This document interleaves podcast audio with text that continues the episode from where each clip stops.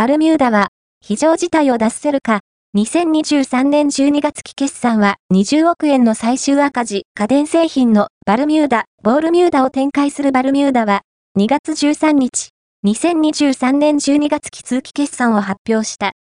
売上高は130億1100万円、前年比26.1%減、営業利益は13億7500万円の赤字、前年は7500万円、親会社株主に帰属する当期純利益は20億7100万円の赤字、同300万円と減収減益だった。